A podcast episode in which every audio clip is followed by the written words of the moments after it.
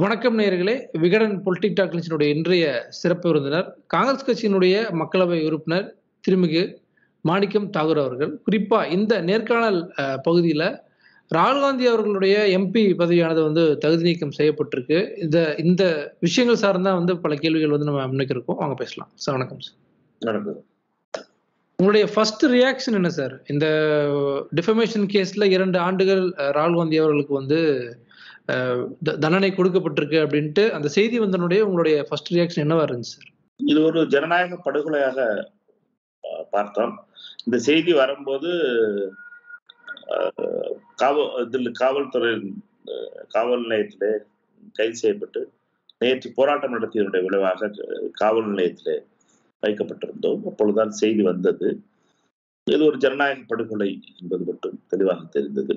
ஏனென்றால் தொடர்ந்து திரு ராகுல் காந்தி அவர்கள் நியாயமான கோரிக்கைகளை எழுப்பி வருகிறார் எந்த எதிர்க்கட்சியும் அதை பற்றி பேசாத பல மிக முக்கியமான பிரச்சனைகளை பற்றியும் குறிப்பாக ஆர்எஸ்எஸ் பற்றியும் குறிப்பாக அதானியினுடைய இந்த அரசு செய்கின்ற ஒரு சார் பற்ற ஒரே சார்பாக அவர்கள் அர்தானியை மிகப்பெரிய பணக்காரராக உருவாக்கி இருக்கிறார்கள் என்பதை பற்றியும். இது ஏன் நடக்கிறது என்பதை தொடர்ந்து வலியுறுத்தி வருவோர் திரு ராகுல் காந்தி அவர்கள். அதனுடைய விளைவாக ராகுல் காந்தி அவர்களுடைய பிம்பத்தை அவருடைய இமேஜை கெடுப்பதற்காக பல கோடி ரூபாய் செலவு செய்து பாஜகவும் அதனுடைய ஐடிவியும் அதற்கு உதவுகின்ற வகையிலே அதானியுடைய நிறுவனங்களும் செய்வதனுடைய விளைவாகத்தான் மிகப்பெரிய அளவிலே அவரை ஒரு சாராரிடம் வேறு விதமாக சித்தரிக்கின்ற மிகப்பெரிய ஒரு ப்ராஜெக்டும் நடைபெற்றது.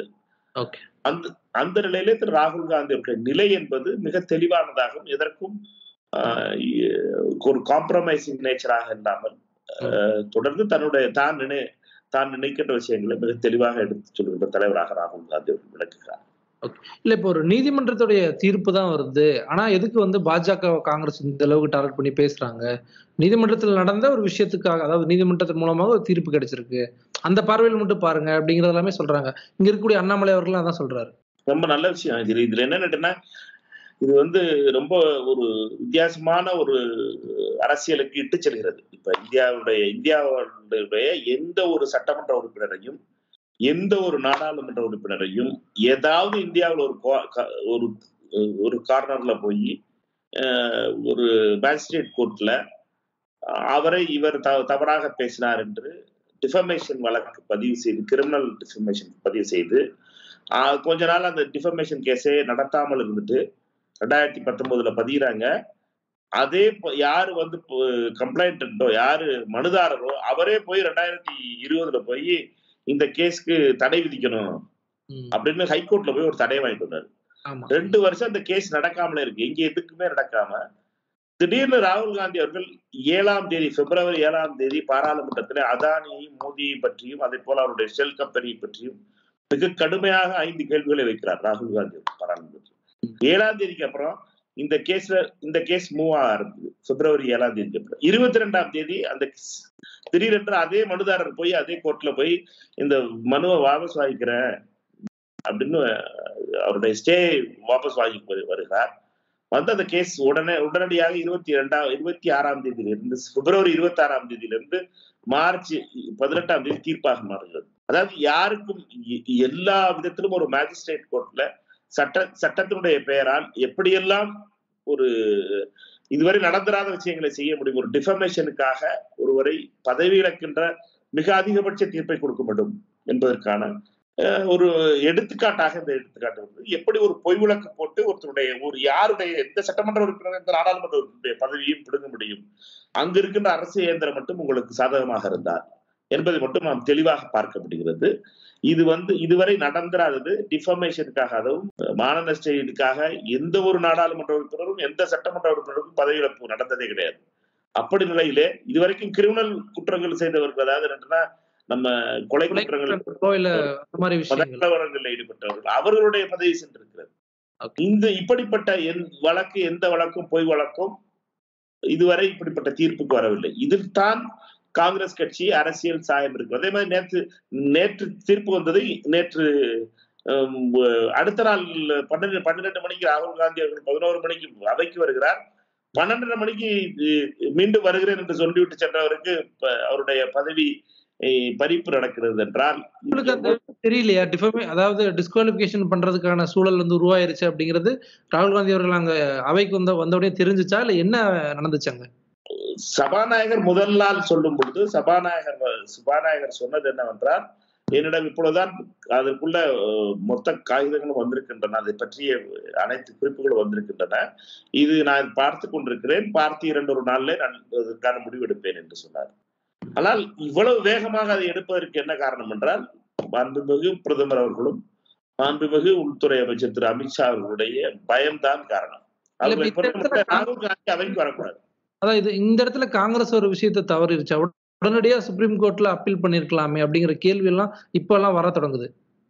இல்ல டிஃபர்மேஷன் கேஸ்ல இந்த இந்த இது இதை மாதிரி வழக்குகள்ல சுப்ரீம் கோர்ட் தலையிடாது. டிஃபர்மேஷன் ஒரு கிரிமினல் அதாவது கொலை குற்றங்களுக்கோ அல்லது மற்ற குற்றங்களுக்கோ சுப்ரீம் கோர்ட் காங்கிரஸ் கட்சியிலே மிகப்பெரிய வழக்கறிஞர்கள் இருக்கிறார்கள். அபிஷேக் சிங் இருக்கிறார். மாண்புமிகு ப சிதம்பரம் அவர்கள் இருக்கிறார்கள் திரு மணிஷ் திவாரி அவர்கள் இருக்கிறார்கள் திரு சல்மான் குர்ஷித் அவர்கள் இருக்கிறார்கள். அனைவருக்கும் தெரிந்தது என்னென்றால் இது இது சுப்ரீம் கோர்ட்டில் போனால் சுப்ரீம் கோர்ட்ல இருந்து அவர்கள் இந்த மனுவை தள்ளி செய்து செய்துவிட்டு நீங்க லோவர் கோர்ட்ல போய் செஷன் கோர்ட்டில் போய் செல்லுங்கள் என்பதுதான் அவருடைய தீர்ப்பாக இருக்க போகுது ஏன்னா இது ஒரு நடைமுறை. இது ஒரு ஒன்றரை மாதங்களுக்குள்ளாக செஷன் கோர்ட்டுக்கு சென்று ஹைகோர்ட்டுக்கு போய் ஹைகோர்ட்ல போயிட்டு சுப்ரீம் கோர்ட்டுக்கு காங்கிரஸ் கட்சி வரும் இந்த வழக்கு என்பது உங்களுடைய கைது நிறுத்தப்பட்டிருக்கிறது. பட் உங்களுடைய உங்களுடைய தன் தண்டனை என்பது அஹ், குறிக்கப்பட்ட அது சபாநாயகருக்கு இவ்வளவு வேகமாக அவர்கள் செய்வதுதான் அதுல இருக்கின்ற சரியாக நாங்கள் பார்க்கிறோம். இந்த டிஸ்குவாலிபிகேஷன் வந்ததுக்கு அப்புறம் ராகுல் காந்தி அவர்கள் என்ன சொன்னார் நீங்க நேரடியா பார்த்திருப்பீங்க அங்க டெல்லியில் இருக்கீங்க. அவருடைய ரியாக்ஷன் இன்னைக்கு நாங்க பிரஸ் மீட்ல பாக்குறோம் எல்லா விஷயங்களையும் பேசுறாரு ஓப்பனா கேள்விகளை முன்வைக்கிறாரு. அவருடைய நேற்றைய மனநிலை என்னவா இருந்துச்சு? டிஸ்குவாலிபிகேஷன் பண்ணிட்டோம் அப்படிங்கிறத பார்த்தோன்னே. நேற்று காலையில பதினோரு மணிக்கு அவைக்கு வந்தார். வரும்பொழுது நான் அவரை வரவேற்க செல்ல முடியவில்லை. பட் என்னடா பன்னெண்டு பதினோரு காலுக்கு அவை நடவடிக்கை அவைக்கு செல்லும் பொழுது நாங்கள் அவை நடவடிக்கை முடிந்தபோது நானும் அவர் மட்டுமே பேசிக் கொண்டு வந்தோம். அவரை அவரை வந்து அப்பொழுது அவர் சொன்னது என்றால் அஹ், இவர்களை பொறுத்த மட்டிலே என்னை பேச விடக்கூடாது என்பதிலே ரொம்ப தெளிவாக இருக்கிறார்கள் நா- நாடாளுமன்றத்திலே. இது ஒரு திட்டமிட்ட சதி இதை இதை நாம் அஹ், ஒருங்கிணைந்து நாம் போராட வேண்டிய காலத்தில் இருக்கிறோம். என்று மிகவும் வலிமையாக இருந்தார். அவரை பொறுத்தமட்டில் இது ஒரு பதவி அதாவது பலருக்கு அது நம்மளுக்கு இந்த அந்த பதவி மேல் இருக்கின்ற ஈர்ப்பு அல்லது அது அதை பற்றிய கவலை இருக்கும். அது எந்த ஒரு கவலையும் இல்லாமல் அவர் ஒரு என்னென்ன தெரிந்த நீரோடை மாதிரி இருக்க பிரச்சனைகள் அவருக்கு தெரிந்ததை இவர்கள் செய்ய போகிறார்கள் என்பது. அதனால அன்றும் அவர் வந்ததுக்கு காரணம் என்றால் அவர் காட்ட விரும்பினார் நீங்கள் தண்டனை கொடுத்தாலும் சரி நான் என்னுடைய கடமையை வயநாடு மக்களுக்காக செய்வேன் என்பதற்காக வந்தார். அவருடைய அவருடைய வீரமும் அவருடைய நேர்மையும் அதன்தான் இருக்கிறது. இப்போ காங்கிரஸ் கூட இணையாம அதாவது மூன்றாவது அணி அமைக்கிறதுக்கான ஒரு சூழல் ஒரு பக்கம் சில கட்சிகள் ஒர்க் அவுட் பண்ணாலும் கூட அந்த கட்சிகள் எல்லாமே குறிப்பா ஆம் ஆத்மி அஹ், அங்க அஹ், மேற்கு வங்கத்தில் இருக்கக்கூடிய மம்தா பானர்ஜி அவர்கள் பல கட்சிகள் வந்து உங்களுக்கு ஆதரவான அந்த ஒரு வாய்ஸை வந்து கொடுத்துருக்காங்க. கீழே தெலுங்கானால டிஆர்எஸ் பிஆர்எஸ் இப்போ அந்த விஷயத்தை எப்படி காங்கிரஸ் பாக்குது? ஏன்னா அப்போசிஷன் சேர மாட்டாங்க பிரிஞ்சிருக்காங்க அப்படிங்கிற ஒரு பார்வையெல்லாம் இருந்துச்சு. இந்த விஷயத்தின் மூலமா எல்லாரும் ஒரு ஒருமித்த ஒரு கருத்துக்கு வராங்க. ஒன்று மிக தெளிவாக இருக்கிறது ராகுல் காந்தி அவர்களை பார்த்தால் மோடிக்கு பயம் வருகிறது என்பதும் ராகுல் காந்தி அவர்களை பாராளுமன்றத்திலே விடக்கூடாது அவரை பேச விடக்கூடாது என்பதற்காக எந்த நிலையும் எடுப்பார்கள் என்பதும் மிக தெளிவாக தெரிந்துவிட்டது.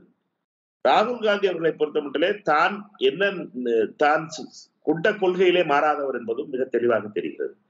மற்ற கட்சி மற்ற கட்சிகளை பொறுத்தமட்டிலே ராகுல் காந்தி அவர்கள் இன்று செய்தியால் சந்திப்பில் சொன்னதைப் போல அனைவருக்கும் நன்றி தெரிவித்தார். இந்த விஷயத்துல ஒன்று ஒன்று ஒன்றிணைந்து இருப்பதற்காக. அதே போல வருகின்ற காலங்களிலும் அவர்களுடன் சேர்ந்து பயணிப்போம் என்பதை ஜனநாயகபூர்வமான இந்த போராட்டத்திலே சேர்ந்து பயணிக்க தயாராக இருக்கிறோம் என்பதையும் சொன்னார். ராகுல் காந்தி அவர்களை பொறுத்த மட்டிலே எந்த பதவிக்கும் ஆசைப்படாதவர் அவரை பொறுத்த மட்டிலே அவருடைய கொள்கை என்பது அவர் அவருக்கு பத பிரதமர் பதவி என்பது தேடி வந்தது. அமைச்சரவை பதவி என்பது தேடி வந்தது. அவரை பொறுத்த மட்டிலே பதவி இந்த பகட்டை இதற்கு ஆசைப்படாதவர். அவர் சமுதாய மாற்றத்திலும் இந்தியாவுடைய மாற்றத்திலும் தான் முக்கியம் என்று தன்னை நினைக்கிறாரே ஒழிய என்னால் இந்த பதவி வர வேண்டும். இந்த பொறுப்பு கட்சி தலைவர் பதவி என்பது அவரிடம் தான் நின்றோம். நான் கட்சி தலைவர் பதவி நீங்கள் தான் எடுத்துக்கொள்ள வேண்டும் என்று. பாரத் ஜோடோ யாத்திராவில் இருக்கும் பொழுது கூட. கேரளாவில் அவர் நடந்து செல்லும் போது போய் நாங்கள் எல்லாம் சென்று பேசினோம். அவர் ஏற்றுக்கொள்ள முடியாது என்று சொன்னார். காங்கிரஸ் கட்சி இன்னொரு தலைவரை தேர்ந்தெடுக்க வேண்டும் என்றோம் அந்த குறுகிய ஒரு வாரத்திலே காங்கிரஸ் கட்சியிலே பல பல வகையில பிரச்சனைகள் வந்தாலும் காங்கிரஸ் கட்சி கடைசியாக ஒரு சரியான முடிவை எடுத்தோம். திரு மல்லிகார்ஜுன் கர்கே அவர்களை அனைவரும் ஏற்றுக்கொள்கிற தலைவராக எடுத்தோம். ராகுல் காந்தி அவருடைய பார்வை என்பது தொலைநோக்கம் கொண்ட பார்வை.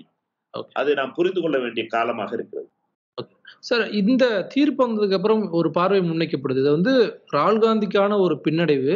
காங்கிரஸ் கட்சிக்கு வந்து ஒரு நல்ல ஒரு பொலிட்டிக்கல் கேம் வந்து ப்ளே பண்றதுக்கான ஒரு வாய்ப்பு கிடைச்சிருக்கு அப்படிங்கிற பார்வை முன்வைக்கப்படுது நீங்க எப்படி அதை பாக்குறீங்க இது ராகுல் காந்தி அவர்களுக்கான பின்னடைவை பார்க்கலாம். இது ஜனநாயகத்தினுடைய பின்னடைவை பார்க்கிறோம். என்னட்டா இது வந்து ஜனநாயகபூர்வமான ஒரு பாராளுமன்றமாக ஜனநாயகபூர்வமான எதிர்கட்சிக்கும் எதிர்க்கட்சிக்கும் ஆளுங்கட்சிக்கும் துவேஷங்களை நாம் பார்த்திருக்கோம் தமிழ்நாட்டில் நம்ம நம்ம பார்க்காத அந்த துவேஷ அரசியல் கிடையாது. கலைஞர் இருக்கும் பொழுது ஜெயலலிதா அம்மையார் என்னென்ன செய்தார் என்பது தெரியும். அவர் அரை- கைது செய்வதற்கு தொடங்கி இந்த துவேஷ அரசியல் என்பது வரும் பொழுது என்ன பிரச்சனை வரப்போகுது என்றால் ஜனநாயகம் படுகொடிக்கு போகும். ஜனநாயகத்தினுடைய முதல் பழி ஜனநாயகமாகும்.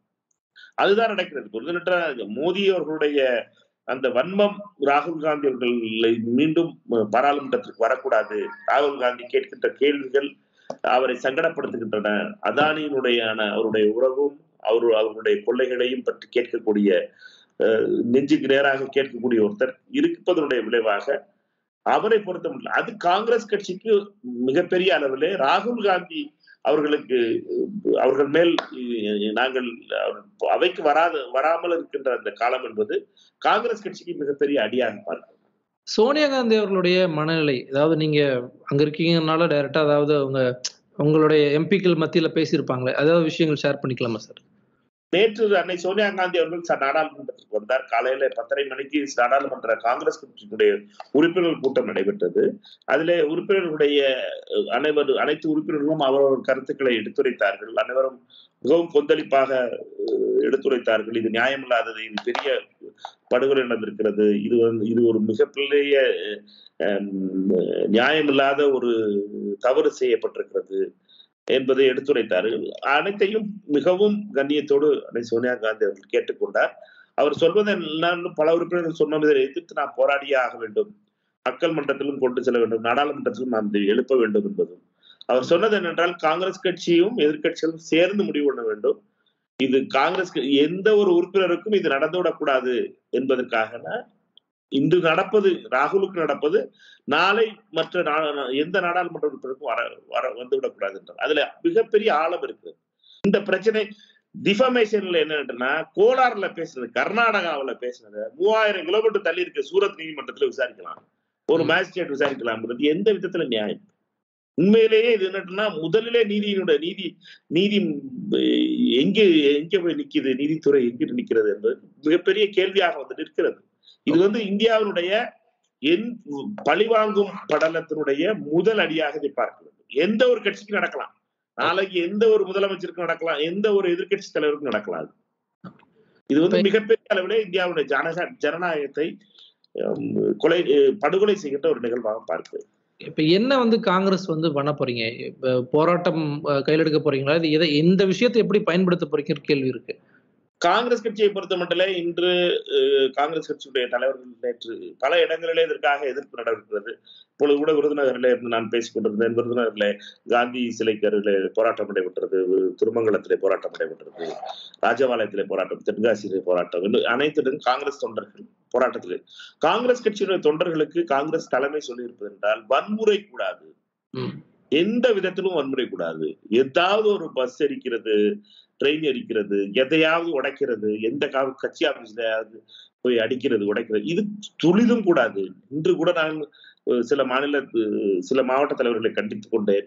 என்றால் சில பாஜக காரர்கள் அலுவலகங்களை போய் தாக்குவதற்காக சென்றவர்கள் தகவல் வந்தது. இதெல்லாம் தவறான விஷயம். இது சோனியா காந்தி அவர்களுடைய அறிவுறுத்தல் என்றால் இது வந்து நமக்கும் அவர்களுக்கும் உள்ள வேறுபாடு என்ன? அறவழியில போராடணும் அப்படிங்கிறது தான் ஜனநாயகபூர்வமான பிரச்சனையை எடுத்து சொல்லுவோம். நாளை காங்கிரஸ் கட்சி இப்பொழுதுதான் அறிவிப்பு வந்தது. நாளை பிரியங்கா காந்தி அவர்களும் காங்கிரஸ் கட்சியுடைய தலைவர் திரு அப்துல் மல்லிகார்ஜுன் அவர்கள் கார்கே அவர்களும் காந்தி சமாதியிலே சத்தியாகிரக போராட்டம் காலையில பத்து மணிக்கு தொடங்கி ஐந்து மணி வரை சத்தியாகிரக போராட்டத்தில் அமர இருக்கிறோம். நாடாளுமன்ற உறுப்பினர்லாம் போய் கலந்து கொள்ள இருக்கிறோம். பிரியங்கா காந்தி அவர்களும் அகில இந்திய காங்கிரஸ் கட்சியுடைய தலைவர் மல்லிகார்ஜுன் கோர்வுடைய தலைமை. இதே போலவே மாநில தலைமைகள் நடத்த வேண்டும் என்று முடிவு செய்யப்பட்டிருக்கிறது. தொடர்ந்து காங்கிரஸ் கட்சி மக்களிடம் இதை எடுத்துச் செல்லும் காங்கிரஸ் தொண்டர்கள் இதற்காக அமைதியான ரூபத்திலே போராடி கொண்டிருப்பார் அதாவது என்னன்னா மிகப்பெரிய கூட்டங்களை கூட்டிக் கொண்டு சென்றோ அல்லது மிகப்பெரிய அ- அளவிலே வன்முறையோடு செய்வது என்பதோ நியாயம் கிடையாது. நாம் இருக்கின்ற இடத்திலே காந்திய வழியிலே நம்முடைய எதிர்ப்பை தெரிவிக்க வேண்டும் என்பதை தெரிவித்து ஓகே சார் பார்ப்போம் சார் நீங்கள் நீங்க வந்து மேல்முறையீடு போறீங்க அப்படிங்கும்போது என்ன மாதிரியான தீர்ப்புகள் வரப்போகுது? அஹ் இது எப்படி நீங்க மக்கள்கிட்ட எடுத்துட்டு போக போறீங்க அப்படிங்கறத வந்து ஒட்டுமொத்த இந்தியாவும் வந்து பார்க்க காத்திருக்காங்க. உங்களோட நேரத்தை ஒதுக்கி பல்வேறு கேள்விக்கு பதிலுக்கு ரொம்ப நன்றி சார் ரொம்ப நன்றி ரொம்ப நன்றி.